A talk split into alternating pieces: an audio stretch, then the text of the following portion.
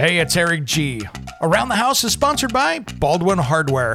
For 75 years, Baldwin Hardware has been known for its first class quality and craftsmanship in door and cabinetry hardware. As an alumnus of the Baldwin Hardware Design Council, I can say I have seen the details and quality from design to the finished product.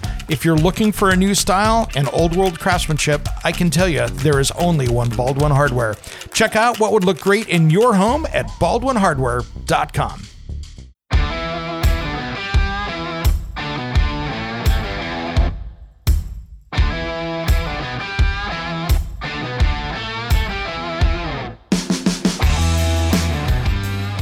costs you a lot of money too, and that is change orders. And that contractor, if you do a change order, they just hit you with time and materials and off they go. Now, there are other contractors out there that don't put down all the details in the contract, it's a little vague. And when you refine that later, they now make that a different profit center for them in the change order. So maybe their labor that they charge you has doubled it's Around the House. When it comes to remodeling and renovating your home, there is a lot to know, but we've got you covered. This is Around the House. Welcome to Around the House with Eric G and Caroline B, where we talk home improvement, healthy homes, interior design, whatever else every single weekend. Hello, Caroline. Eric, Eric, Eric, what's going on? You went to a concert? Uh, would you say? I, my ears are still ringing, and yes, I know I should have probably been wearing uh, ear protection, but it was yes. such a good show. It was so? such a good show. And for all you wondering what I was doing, I traveled to Seattle this last week and got to see Rancid and Dropkick Murphys. It was a punk rock festival, and it was so much devil. fun. Such a rock. It was awesome. Uh, it was awesome. Weeknight show, so ended up going to hit my favorite Thai food restaurant in Tacoma. Ended up going to Seattle for the show, and uh, it was great. There were people surfing across the top. It was old school, and uh, nice. it was awesome. See, one if you're into music, and we'll talk home improvement in a second here, guys. But just this was the cool part is is that the band Rancid, who I'm a fan of. Um, Olympia, Washington had one of the biggest punk rock scenes in the country. And hmm. so it was huge, so much so that Rancid wrote a song called Olympia, Washington. And nice. they were talking about being at 52nd and Broadway, and all they wanted to do was be back playing in Olympia. And uh, so, of course, when they come to Seattle, where Olympia is 45 minutes away, that's the Olympia esque show. So they started out and playing that song. And of course, every person in the crowd knew every word, and it was deafening. It was awesome. No, I saw the video. So. People were like, it was like one of the old slam concerts. Like everybody was jumping yes. up and down. And and I don't know. I mean, I know their music just a little bit, so I'm just on the periphery. But it was it looked yeah. amazing. Mm-hmm. That was Fun awesome. Time. It was awesome. Well, today I thought we would talk about since you know last week we talked about hiring the right contractor. And mm-hmm. so, for kind of the yin and the yang discussion of this, I thought, why not? Why would we not want to talk about how to be a good client? Yes. Because you can be someone easy to work with, or you can be someone difficult to work with. And that can really drastically change the outcome of that project, right? Challenging. Yep. Definitely. I mean, I, I know I think- you oh, You've oh, had a ton of bad clients. I've had a ton of bad clients. And bad clients many times is attitude, but we'll talk about that today. I have to say, wait, I'm going to put a caveat out there with my caveats, but I really haven't had um, bad clients. I, my clients are actually super good payers. So let's talk about payment because I think that's a huge thing. How you pay, the structure of which you pay, because that makes us feel comfortable with you. There's a, a, a, relationship, a reciprocal relationship that has to exist between the contractor and the client. So, how you pay, I think also how you trust us, because I think if you don't trust us, you question every step, it delays the process, and then it becomes a big headache. So, I think those yeah, are two. let's dive into payment because many times, if whatever your contract is, it should have a payment schedule written down in there of how things get paid, right? Mm-hmm. You know, uh, this is much, how much is down payment? What's the next, you know, benchmark of completion to the project, whatever that is. Those benchmarks are key. So, first off, kind of tying into last week's show, that payment schedule is key. But if you're going to be the homeowner that pays slow or really, really starts to micromanage that payment schedule, that can be an issue. Yeah, you have to. I mean, first you have to trust who you're working with, and that goes back to again in looking into who your contractor is. Touching base with that from last week, you want to make sure you feel comfortable with the person because I think that's going to make a difference how you pay or not pay. And I know with me, when we do environmental testing, unfortunately, everything gets paid up front. We don't wait until the back end. So if you're going to yep. go with a company like My Healthy Home, which is my company, uh, plug plug, plug, um, plug. you're going to have to you're going to have to trust and and be certain whether it's from referrals or whoever you find out about us from that we're going to do right by you and have that understanding. So I think yeah. people get, you know, they get afraid. I understand that, but you have to at some point trust us or it's going to create strife in the working relationship. No question. And that's one of the biggest first problems you see is that a homeowner has signed a contract with someone maybe they've gotten burned before or whatever, but that trust isn't there. And mm-hmm. usually that's one of the biggest signs of things going sideways is that lack of trust. So how do we build trust? Like I mean also as a contractor it's our responsibility to make sure they can trust us and and that they feel comfortable, right? So I mean what are things that you did in your business to help make a client feel more comfortable? I know what I you know, do. It's, it's sometimes it's sometimes it's a mental health thing as well. And let me just put a caveat on that one is that there are homeowners out there that have serious trust, trust issues that have happened for 20, 30, 50 years beforehand.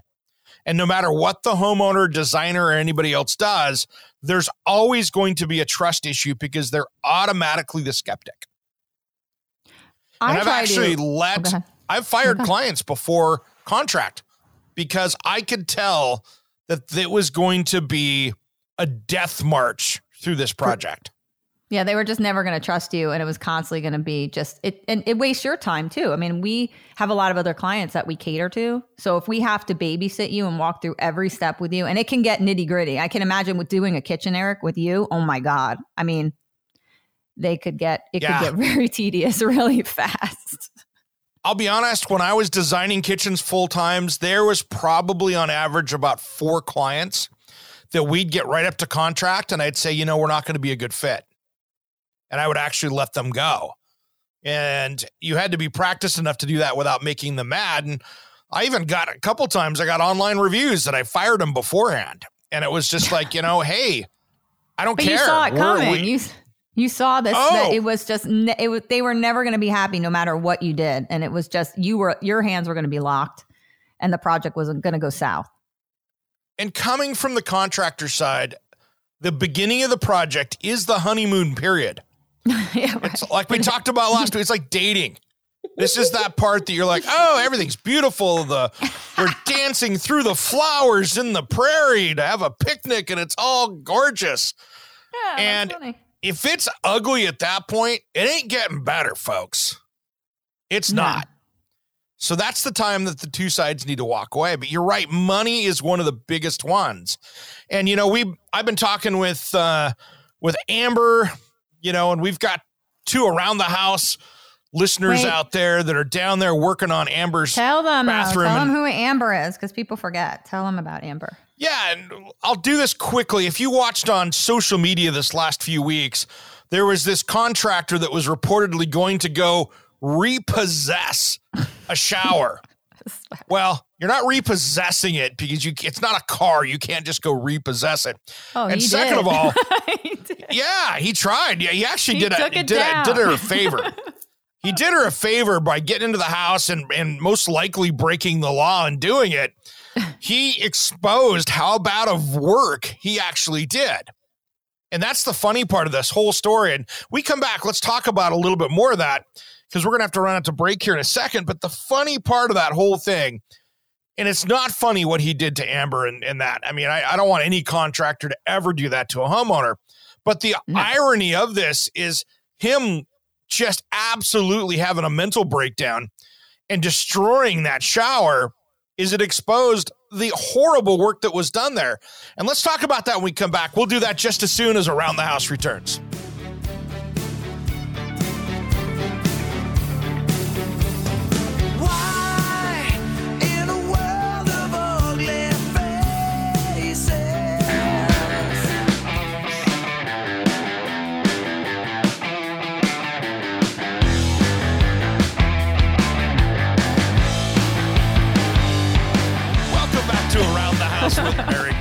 Caroline B. She's already laughing as we get into uh, the second segment of the show. We've been talking about how you can be a better client for your contractor. And, uh, you know, it's funny. A lot of us started out early doing work for other people.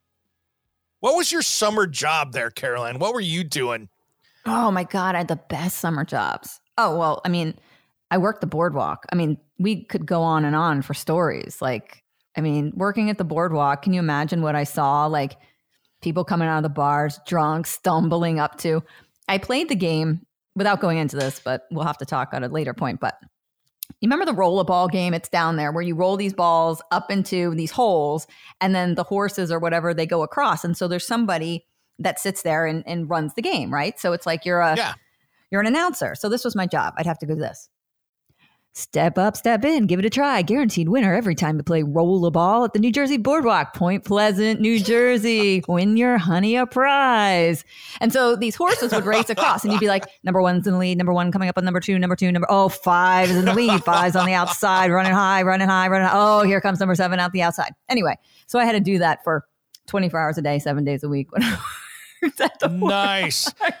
I started out when I was 12. When I was old enough to push a lawnmower, I started mowing lawns and I found this super cheap realtor that didn't want to pay for lawn care for his houses. And growing up in Eastern Washington, the Tri Cities, we were kind of a boom and bust area because when government funding didn't fund the Hanford Nuclear Reservation, well, they'd lay people off. There'd be huge layoffs. And so people just bail out of town, put the house up for sale, get what they can, and be gone. And so they'd have these uh, houses that that the lawns weren't being mowed, the the grass was white, you know, it was just abandoned. And so they would pay me at twelve to go in there cash to go in and, and get 12 years old isn't that like isn't that against oh, yeah. child labor laws like what is that well i was doing it my own my own business i then what? went to go work for mcdonald's at 14 what wasn't it like yeah, 16 I got my minor work permit.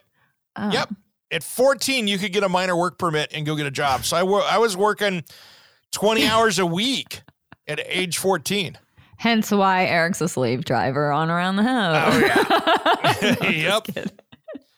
Absolutely. Absolutely. So, yeah. I mean, and then, you know, of course, going up through there, uh, got into radio and then radio, I went and started working at a gas station and then all oh the way up God. into, uh, Everybody you know, knew somebody who worked at the gas station. I mean, we'll talk, we got to talk some home improvement, but we'll go back to gas stations. But I think growing up, there was always someone who worked at the gas station. You always had a friend. You always tried to get free gas. And back in the day, you yep. could. yeah. Yeah. I was the weekend mechanic. And so I'd have to come out and, you know, we pump, didn't pump your own gas there.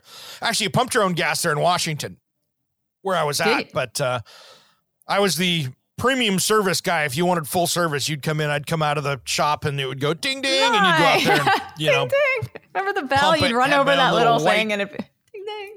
Oh yeah, I had my white chevron shirt on and and these blue polyester pants that you'd walk out and with your name on the shirt and pump the gas and go back and wrench on cars. So it was pretty cool. It was pretty cool. Well, we've been talking. We'll go back to stories on that in the next segment because you've got a good story on that one about gas stations. And well, let's hold that over to the next one because that's a funny story, and I think people ought to hear that one. Let's go back to talking about being a good client. And you know, it's funny. We've always had this joke, and it reminded me of the gas station too. Is we had a sign in the gas station that said if you're going to hang around and ask questions, the labor rate is double. well, that sounds like that could be very apropos to what we're discussing right now. right? I mean, because here's the thing, and we see this so much that my favorite clients were the ones that worked all day and came home in the evenings and they answered questions and they weren't coming in and questioning every single, Single thing. trade that comes in. Hey, what you gonna I- do over there? What's gonna what you know? Hey, what, what what's going on? You know, oh, it was it was nice to almost like the TV shows where you go, you go do your thing. We'll let you know when it's done. It it's I always put it akin to having Bob Ross doing a painting and you asking him when's it going to be done. Uh, Are you going to put some color over there? You're going to be doing this. Just let Bob Ross be Bob Ross. The problem is, though, and this gets into me being an environmental inspector, is that so many of my clients have trusted their contractors, and then the contractors opt to do something completely out of the scope, right? So they use not a low VOC paint, or they decide, hey, I'm going to put a little caulk here, and the client comes home and the whole house stinks like petroleum. Or, and these things happen, and people get sick in their homes, and the contractor's trying to do a little sidebar instead of asking the client. So there really is a balance. Like, when do you ask the client? You need to make sure the products that you're using are okay. And I do blame contractors for that because they don't take it seriously when a client says, hey, my kid's got asthma. Um, maybe someone in the house is older.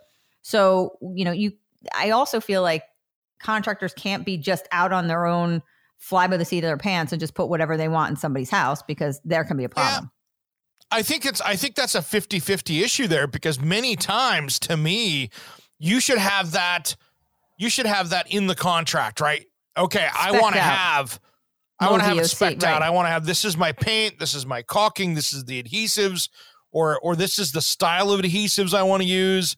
You know, those kind of things. If you're using anything other than industry standard, it dang well better be written down in the contract. But, you know, I think it has to be a 50 50 relationship. It's got to be reciprocal. If you're going to come with special needs, and it's really important to be working up front with your contractor and tell them what kind of building you want because some contractors don't want to do healthy building or they don't want to worry about the paint they just want to put in what they want and that's not going to be the contractor for you if you have special needs at all so you have to find that person that reciprocal relationship Absolutely. We're going to have to go out to break here in a second. But the thing is, it's like we just talked about, as a homeowner, as the person having the work done, if you are doing something outside of the normal industry standard stuff, you got to have it in the contract. And then this, all of the healthy home stuff should be in the contract. If it's not spelled out, you have a communication issue that yes, it's on the contractor, but you also own part of that as the homeowner because you're getting outside of what many contractors have expertise in. mm-hmm. So many times, as you know, Caroline, they just go down to Home Depot, their paint store, Lowe's, wherever else they're going to, the lumberyard, and they're going, hey, what's the most durable caulking I can grab? exactly Oh, this stuff's epic. Boom. it's. And now someone who has some kind of sensitivity is getting sick and you didn't spell it out. You're partially at fault if that if you didn't put that in the contract. Well, I think too, it's it's it's a very it's murky waters, right? So even if you tell your contractor, "Oh, my child has asthma, please be careful about what you use," that contractor may have no idea what a safe product is. And as as we'll find out, you know, speaking with Andrew, th- this is all relative to the person, right? I mean, one person could be okay with something that has formaldehyde where another person doesn't. So it is a slippery slope. So I mm-hmm. think that's where you have to work together, but you have to find a contractor or an environmental consultant or a building professional or a kitchen and bath person who is willing to take the time to understand your needs, right? I mean, that's key. Don't go with someone who's Absolutely. When we come back, let's talk about that of getting the right team together, and then, then that's going to be partially on you as a homeowner. I'm Eric G, I'm Caroline B. and you're listening to Around the Around House. the house.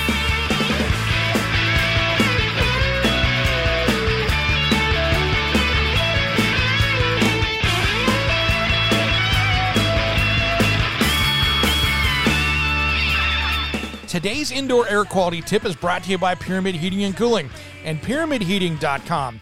When was the last time you changed your air filter? Do you have pets? Your indoor air quality is directly affected by the amount of pollution you're bringing indoors. Pets, open windows, maybe a dirty crawl space or basement, or lack of ventilation in your kitchen can all load up that air filter. Always check your system and make sure you're using the correct filter that the system was designed for. You know, those cheap one inch air filters are meant to protect your system and not take out indoor air pollution. Basic HVAC systems might need their filter changed every month or if you have something more high tech like my system, it could be every nine months to a year. I recommend that you get your best filter you can afford, as the better filters take out more pollutants out of your indoor air. To thrive in the great indoors, visit pyramidheating.com, Oregon CCB 59382. That's pyramidheating.com. You know two things only get better with time. Women in white. Hey, this is Farewell, Angelina. And you're listening to Around the House with Eric G.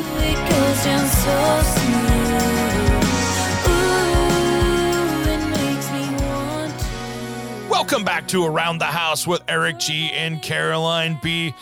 We have been talking about how to be that good client for your contractor because, uh, you know, we gave a hard time a little bit last week to some bad contractors last week. And of course, this week we're giving it uh, to help you have the best project by being a good client. And, you know, Caroline, you were giving me a little crap this last segment about being a slave driver, which I'll be the Ah. first to say it. I have no problem with that. But I'm kidding. you know, I, I learned working at age 12 for myself, you know, of getting out there after school when I could be out playing with my friends and riding around the neighborhoods and the bikes. I was taking my dad's lawnmower and and going down and mowing a lawn on Saturday or something like that, that's you know, good. outside of You my weren't soccer like- games. you weren't sitting and playing video games all day long and not doing anything.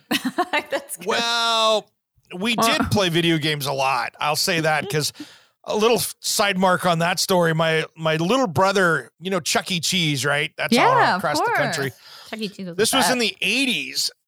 Yeah, it was in the 80s, early 80s. They had opened a Chuck E. Cheese in town, and their their one year anniversary, you could sign up and win an upright defender video game, Oh, and my you- little brother won it. You talked about this So- before that you were like the defender national champion. No, just kidding. Oh yeah, yeah. It's this wasn't skee ball, but it was defender, and I could crush it. But you know, and it made for good stories working though. I mean, I could I could write a movie about my time at McDonald's and even at the gas station with some of the crazy stuff that happened. So you didn't have a Commodore 64? That was like the game No, we were Ataris. We had Ataris. What? I got I got stuck. My parents got me like a Commodore 64. like Oh, we had Ataris. We had the Atari. We had the Atari word processor that I could put the game cartridge in the top. Atari was the best. So, yeah, it was the best. But uh, yeah, you have a gas station story that you should tell. All right, but it's it's like a passed down story. It's not it's not it directly Yeah. didn't happen to me. But a friend of mine was telling me a story about when he worked at the gas station. You know, all your friends work there, and there was this guy named Petey who worked at the local gas station. So Petey was, you know, he was a real laid back kind of character. And so one day somebody came in with like a bag over his head with the eyes cut out of a paper bag. And he starts telling Petey, he's like, give me your cash out of the register. And Petey's like, cut it out. You know, like, what are you doing, man? He's like, he thought it was a joke. He thought it was, you know, just one of our friends like joking around. Petey's Sure. like, cut it out. And he's like, take the bag off, man. And he's like, dude, I said, give me your cash and give me your cash now. And Petey's like, shut up. He's like, what are you doing? And then the guy takes out, I guess, like some type of handgun and shoots the garbage can. And Petey's like, holy hell. He's like, all right, dude. He's like, he's like, oh, is this real? And he gives him the money. But this is the type of stuff that Wow. happened, you know, because it was like friends at the gas station. You were never expecting to get held up and robbed, especially by someone with a paper bag. The guy kind of went lowbrow with the cops. No kidding. No kidding. You come up with a gun, but couldn't come up with a mask. All he had is a paper bag. What's that movie with um, Melissa McCarthy when she robs? Like she goes in and she wants Oh, cherry pies. What movie is that? I forget. She's in so many movies and she plays the same character. I keep forgetting. I forget, but she robs the place and she puts the paper bag on her head. And she's Yep. like, I'm really not a bad person. She's like, just give me some cherry pies or something. Exactly. Exactly. All right. Well, let's get back to home improvement before we got everybody tuning out on us here. What's that sound? That's people changing the station. No. I'm They just kidding. I'm just kidding. They love us. And we love you guys out there as well. Well, so, you know, think about contracting, you know, and we've been talking contracting here. When you're the homeowner and you've got that contractor in there, there are things that can really be difficult for the contractor. And a lot of times it, it costs you a lot of money too, and that is change orders. When Oh, yeah. you say, okay, this is our scope, this is exactly what they're what we're doing. There are two different kinds of contractor billing philosophies out there. what I see is the first one is that they have their their pricing and they hit it dead on. And that contractor, if you do a change order, they just hit you with time and materials and off they go. Mm-hmm. Now, there are other contractors out there that don't put down all the details in the contract. It's a little vague. And when you refine that later, they now make that a different profit center for them in the change order. So maybe their labor that they charge you has doubled, or there's Mhm. extra fees in there on the change order. So many times those change orders are much more expensive than what if you were putting it in the original contract. So that's where you've got to be really careful as a homeowner is that by coming in vague and then saying, "Oh, well, I decided that we're going to do this instead." Yeah. For many contractors out there, that is a sound that we all know. And it's what you got to be careful with. That's it right there. They're like, "Oh, yeah, we're going to make some money." So I guess the question is how, if a homeowner, say something goes in and they're not happy with it, how do they approach it in the most, le- most non-offensive way to say, "Hey, I really want to make this change." So, how would you like to hear it that a, that somebody isn't happy with something that went in and, and that they want to change it? An ideal situation. First off, I would get your contractor or your job site superintendent, whoever is responsible for the job site, Mhm. and very unemotionally go, "Hey, is is this kind of done? Is this the way this is going to be?" If you Mhm. don't like it, if they go, "Yeah, yeah, we're good," I would then spell out really quickly, face to face, if if at all possible, what you think the issues are, or if it's something that you're looking at, going, "This is not going to go."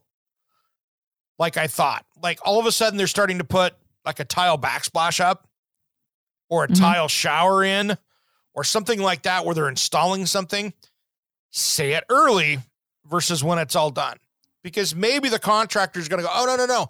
You don't see all the rest of the pieces." Kind of like that painting, right? It's Mhm. not going to look like this. Sometimes it's hard to see the forest through the trees. Maybe it's exactly what you're looking for, but you, you're having a hard time visualizing what the end result's going to be. But I think most times when people have a complaint, so they're looking at it and they, there's two reasons, right? They they either just don't like it visually, like it's just not what they imagined in their head from a from a design standpoint, right? Mhm. Or there's something structurally that is just looks off to them. And they may not be able to articulate it like you or I would, I think those are two different things. I mean, if you see something that actually looks like structurally this is going to be a problem, then you might really have to reevaluate it with your contractor and maybe even break a contract because they're just not doing the job right. That's a that's Yeah. a big issue. Versus you picked product. Like, let's just say somebody picked a product and they they picked the wrong countertop and they don't like the way it looks, right? Yeah. How would you want them to approach that? And they they made the mistake. I mean, the contractor just picked something and it looks ugly now. They're just like, that Well, if look the, first off, if the contractor's picking finishes for you, you got a problem already. That no, no, no. I mean, mistake. I mean, if the client Yeah. picks it and then it goes in Oh, and yeah. the client doesn't like it, how do they? How do you have them approach you with that? Like, what's the best way to handle that? I think the, the the the really at that point, I've seen this happen before, where the client goes, "Wow, I made that selection." It sucks. especially when there's not an interior designer involved. This Mm-hmm. happens more often than not.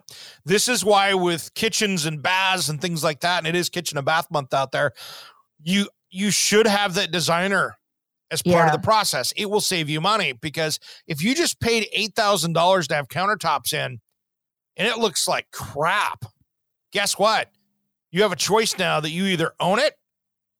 And that stuff's installed. There's no getting money back on that No, no. you're paying another eight thousand dollars to put in a better material, and maybe that thousand, two thousand, three thousand dollars to have a designer help work through the process with you, or more. I mean, I was charging a couple hundred bucks an hour as as an interior designer, Mhm. but that money would have been better well spent to get a more cohesive project, and you wouldn't have had those kind of issues where it just didn't work. it's hard. Like I told you, I put one of the of the long narrow sinks in right on top of my um Cambria top. So it was like Yeah. the the they're these modern, really I don't know how to describe it. On, on Vessel air. sinks. Yeah, a vessel sink, and it was long and rectangular and skinny. Well, this thing was eh, just a dumb idea on my part. I mean, it looked great in theory. It like literally shoots Water out. splashes up, oh right? Oh my god! And then So- you have to wipe down around the base of it. Perfect. Exactly. example. Hey, when we come back, let's wrap up this discussion with the last segment. We'll do that just as soon as Around the House returns.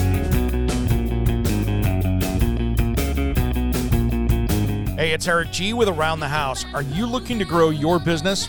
Need a spokesperson for your company? Maybe an MC for an upcoming trade show? Or maybe you want to up your game and shoot some promotional videos? My team of experts would love to chat with you. Head to aroundthehouseonline.com and fill out the contact us form, and we'll set something up. Thanks for listening to Around the House.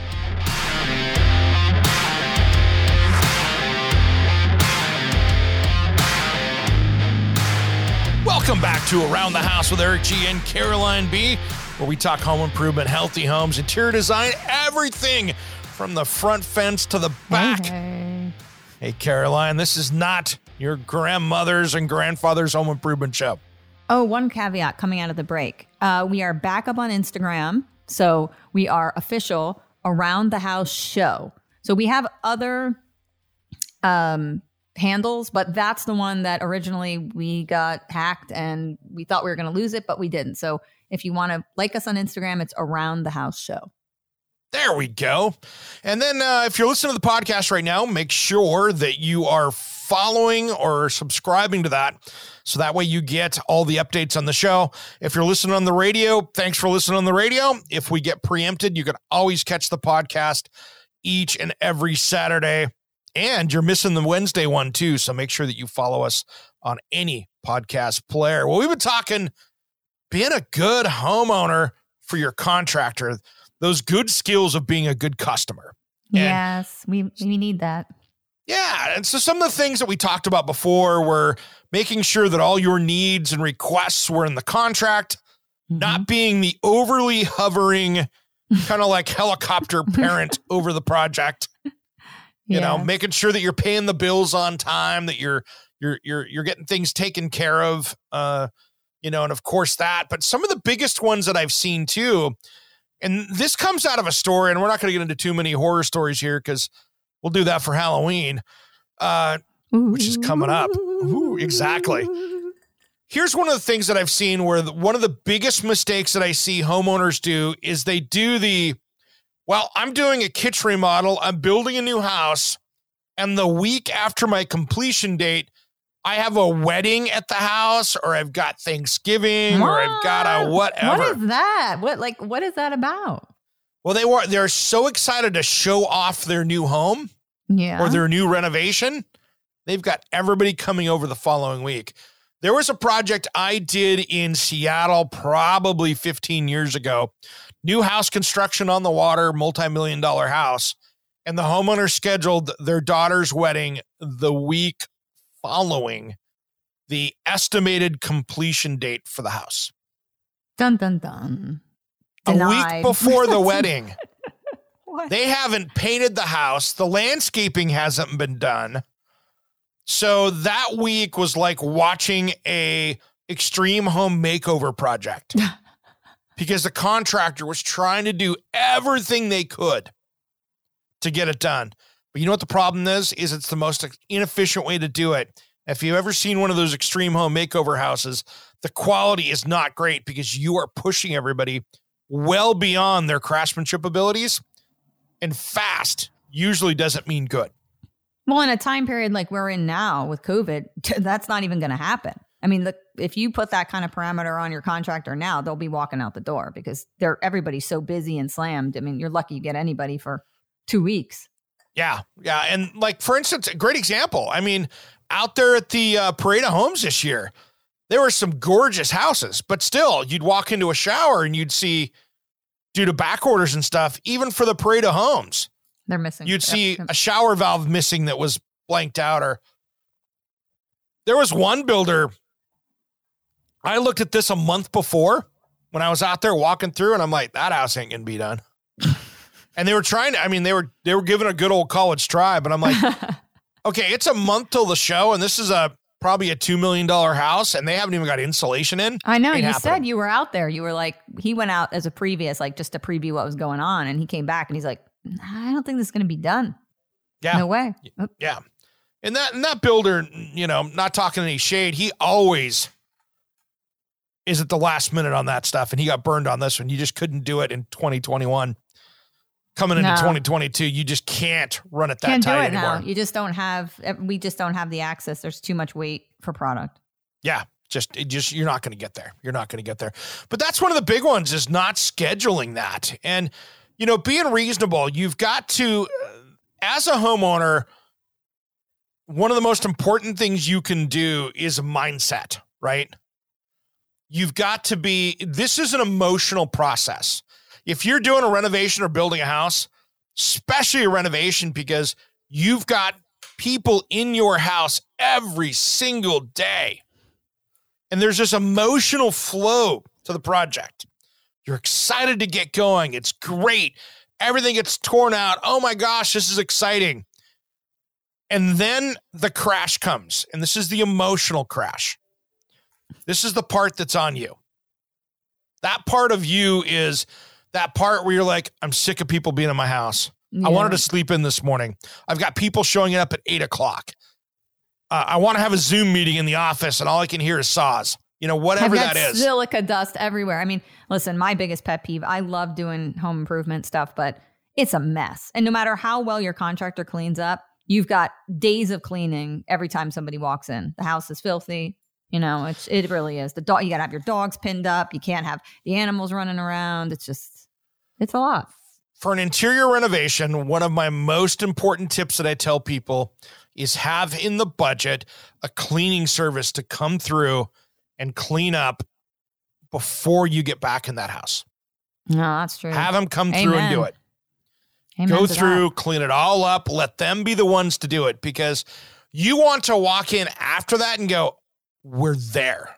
Yeah, exactly. And that doesn't so- happen. I mean, it just doesn't if you have to do it yourself because it's not. it's kind of like going to buy a new car, right? If you bought the new car and then had to sit there and wash it after it came off the car carrier, peel the plastic off, wipe the marks down off it, and do all the prep work that the dealer does for you, puts the hubcaps on, kind of stuff, you know, if you've got to do all that prep work, it, It takes takes the, the shiny new off it. It takes the fun out of it. So have that done because that way you're good. And Is that And- typical? I mean, do they would they do that? Like my contractors don't do that, but is there any? I mean, Most of mine do. typical? Really? See? Yeah. It's kind of a West Coast thing. Hmm. Many of them have the the house cleaner come through. At least the ones that I've worked with, they go, have the house cleaner come through, and that's the last, like the final day. Oh my god. Tools are out, house cleaner goes through and just knock it out. That's like it's like I guess they call it dirty Jersey for a reason.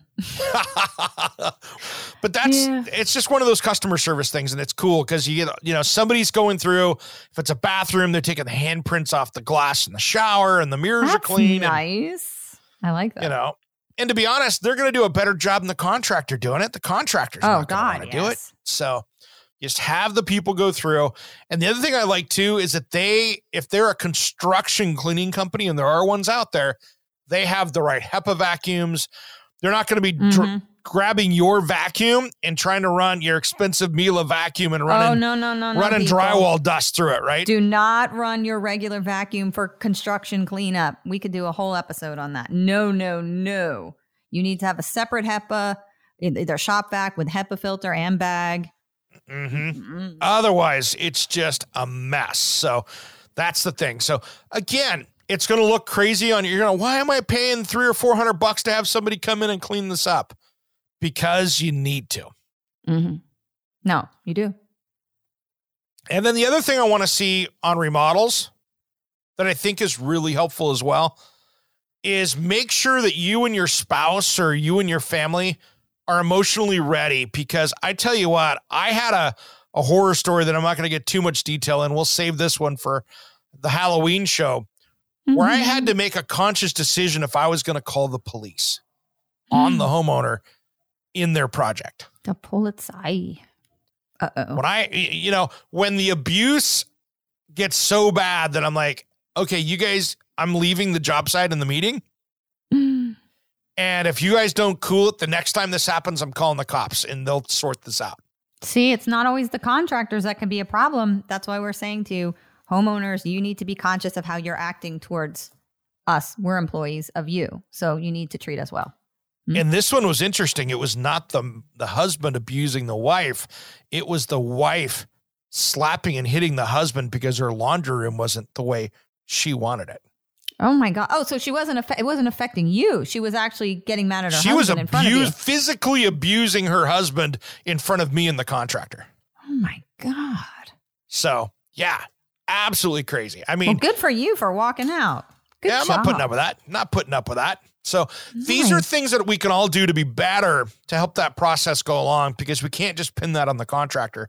What are the things that you can do? And of course, you know, when the project's all done, you know, a tip, you know, baking You know- cookies, all those things are important. You brought up something. We end up being like divorce court. Like, so when I work with clients all the time, the husband and the wife frequently break out into arguments in front of me. And have you seen this happen? Like, there's disagreements that go on, and they're, and like, we're just sitting there as the contractor or the consultant or whatever, and we have to see it happen. So we have to become very savvy at navigating that because people actually have their blowouts right in front of us. It does. Well, we're out of time. I'm Eric. G, I'm Caroline B. and you've been listening to Around, the, House.